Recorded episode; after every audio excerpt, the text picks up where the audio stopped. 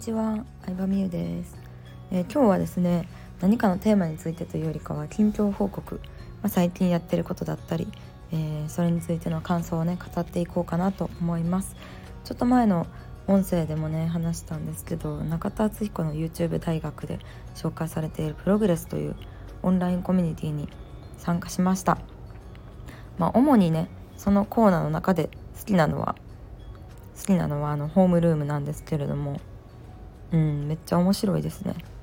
相変わらずホームルーム。あの私はね私自身はストレングスファインダーっていう性格検査でも、えー、出てた通り競争性がないんですよ。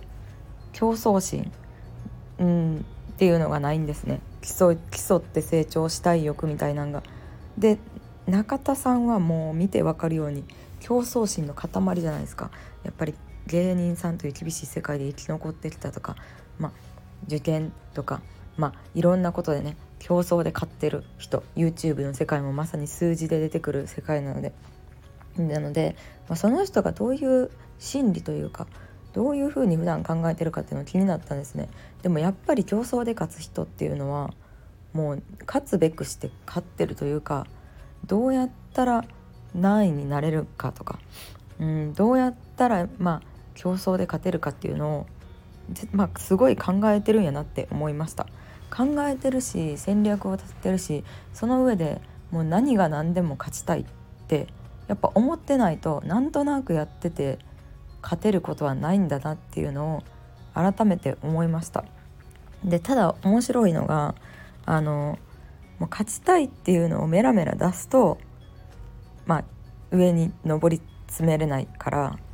うん。なんか勝つためになんやろな競争心は出さないみたいなことを言ってて。あそれもなんか 私には全くなかった発想なので面白いなと思いましたね。でただその中田敦彦の YouTube 大学ってチャンネル登録400万人420万人ぐらいいるかないると思うんですけど本当にあっちゃんは本当に400万人に全く満足してないんですよ。そうそのサロンの中でのリアルななんか発信とか毎朝のホームルームっていうのでこう日々あったことを語ってくれる回があるんですけどもう本当に満足してないんですよ。でもっと上に上り詰めたい人っているじゃないですか。オリコンランキング1位取っても東京ドームでコンサートやってももっともっと上をって目指せるなんだろうな。もうそのモチベーションにあふれてる人ってもう本当に満足してないんですよね。普通の人は満足するじゃないですか。一つの動画でも100万回再生とか10万回再生チャンネル登録まあ50万人とかいったらもうすごい話じゃないですか。でも400万人いってもリアルに満足してなくてだから自慢っていう発想も出てこうへんしうんなんかよく言われるのは自慢する人ほど大したことないとか言われますけど自慢するってことは自分ですごいと思ってるからななんだろうな満足できてるある意味で幸せなんだろうなって思うしうんまあ400万人登録があっても満足できないってことはもっともっとねヒカキンさんとかもそうだと思いますけど1,000万人いってももう安泰やみたいには思わないからこそそこまでいけたというかうんなんか満足できないっていうもう性格というかその人の性質もあるんやろうなっていうのはすごい思いました。うん、でもあの私と中田さんの共通点というかなんか似てるなって思うところもあって規模感はもちろん全然違うんですけどあっちゃんも、まあ、シンガポールに移住したことも含めて、まあの自分のこと好きな人だけにあの話をするできるのが一番幸せみたいなことを言ってたんですね。うんまあ、そのオンラインコミュニティも、うん、YouTube 大学もそうですけど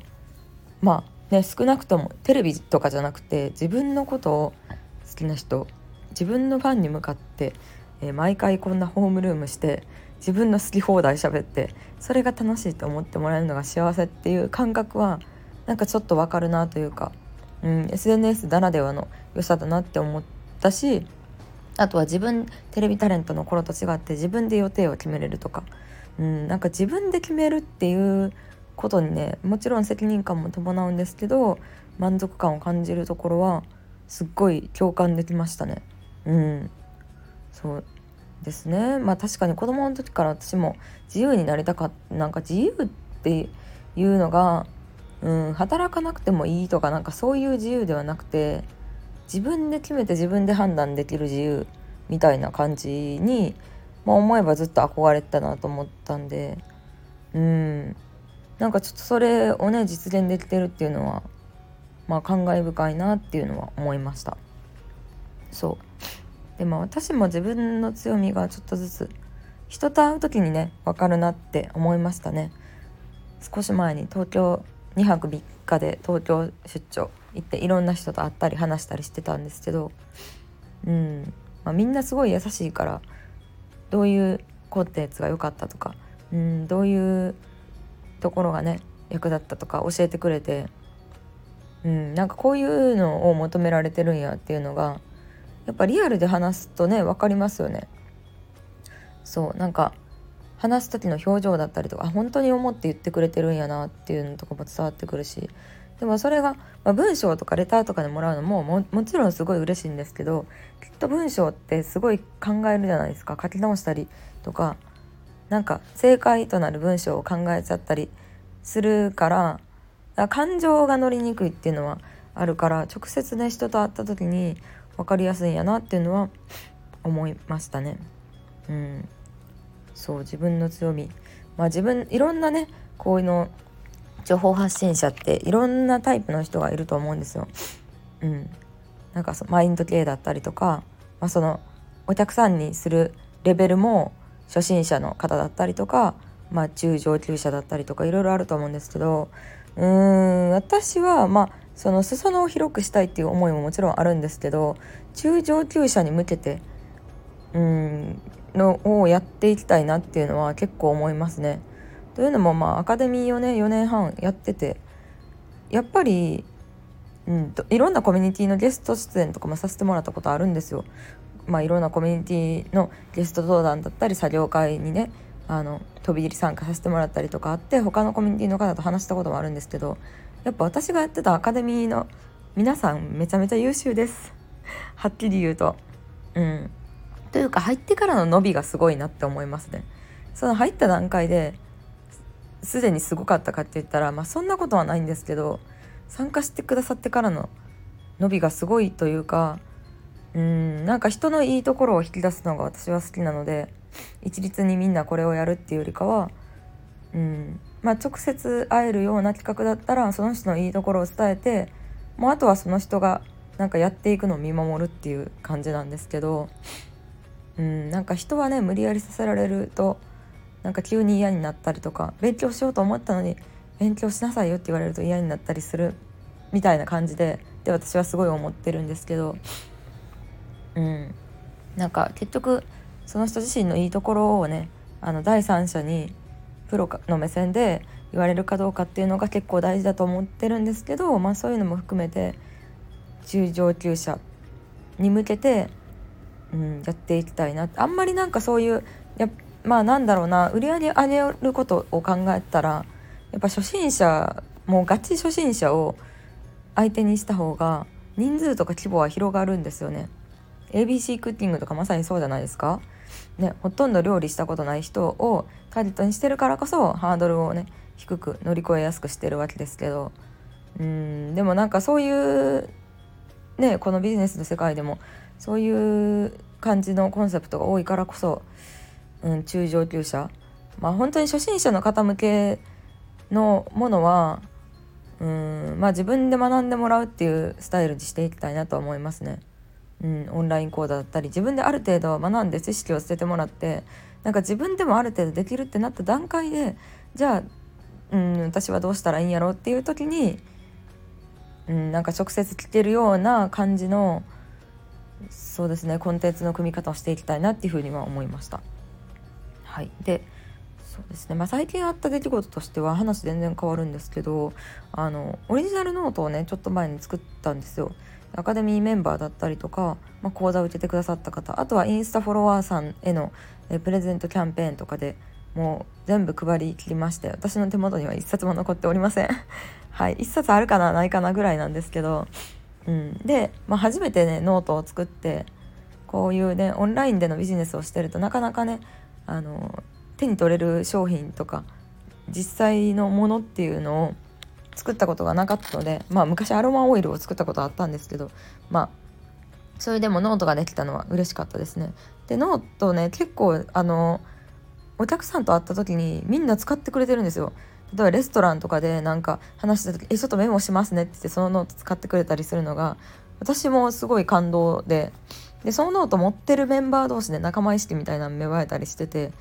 うん、作ってよかったなと思いましたね。でもまあそんな感じの話をそのオリジナルノートを外注した会社さんから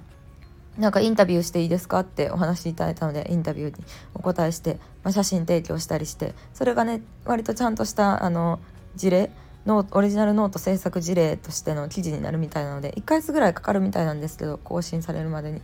またあのインスタストーリーか、まあ、ブログの方で紹介したいなと思います。はい、でまあインタビューに、えー、関連した話なんですけど実はちょっと前にエバーノートっていうあのメモツールみたいなのをね、えー、やってる会社、うん、エバーノートっていうねメモできるパソコン上でメモできるようなソフトアプリがあるんですけどその会社からもインタビュー依頼されてたんですけど、まあ、結論から言うとなくなったんですね。はい。で向こうそのエバーノートさんの方からね私の方に連絡来たんですけど連絡来てえでもやっぱりやめてくださいみたいなやめますみたいな感じになってなんか告白勝手に告白されて勝手にやっぱりやめましょうみたいなちょっと謎の展開になったんですけどうんなんかあの大手さんから声かけられる時はやっぱその業界業界上というかなんかたまにありますね。こういう謎の展開。だから本当にお仕事が決まってからじゃないと本当にねちゃんと形になるっていうのが確定してからじゃないと報告しないようにはしてるんですけど。うん、で私も、まあ、エヴァーノートはもう5年以上ずっとね、うん、自分のビジネスの、まあ、アイデアメモしたりとか今までのねメルマガ書いてるメルマガをねあの保存してたりとかもう本当に今の仕事と切っては切り離せない存在なのでなんか本当に愛用してるところからインタビュー受けるって嬉しかったんですけど、うん、最初インスタストーリーでタグ付けしたことがきっかけでずっとエヴァーノート使ってますみたいなのをタグ付けしたことがきっかけで日本支社の方からご連絡いただいたんですけど、まあ、その担当者の方は良かったんですけど、まあそうですね、ちょっと愚痴っぽくなるので、まあ、担当者の方もね、ちょっと仕事できないなみたいに思ったこともあったんですけど、まあそんな感じですね。ちゃんと、あの、個人的には、ね、上の人と相談した上で難しいかもしれないですけど声かけてきてほしかったところですけどあとはネット上に書かれてる謎の私に関する投稿とかを見てなんかやっぱりやめたいですみたいに言われたのもうん私じゃなくてそういう知らない人が書いたのを信用するんだとは思ったんですけどやっぱ大企業ならではのねそういうガイドラインとかがきっとあるんだろうなって思います。大企業は大企業として、えー、うんなんかその絶対に隙は見せられない絶対に炎上してはいけないみたいなどこから炎上するか分からへんからみたいな苦悩もあるんだろうなって思ってねある意味で勉強になりましたね。まあでもまあそれは全然大したことじゃないんですけどいろんな経験がねあって、まあ、会社に守られてる時にはなかった経験が、えー、あるっていうのもまた面白さの一つなので、うん、いろいろ起こるたびに こんな感じであの語っていきたいなと思います。今回ねあの、うん、この音声は、まあ、タイトルには入れないですけどちょっとこういう、まあ、本当は会社名も出そうかすごい悩んだんですけど、まあ、出さないと面白くないなと思ったのでうん、出したんですけど音声の後の方にもう本当にファンとねなってくれる方しか聞いてないであろう後半の方にこういう小ネタもちょっと挟んでいきたいなと思います。はいということで今日は近況報告的な話をしてみました。ありがとうございました。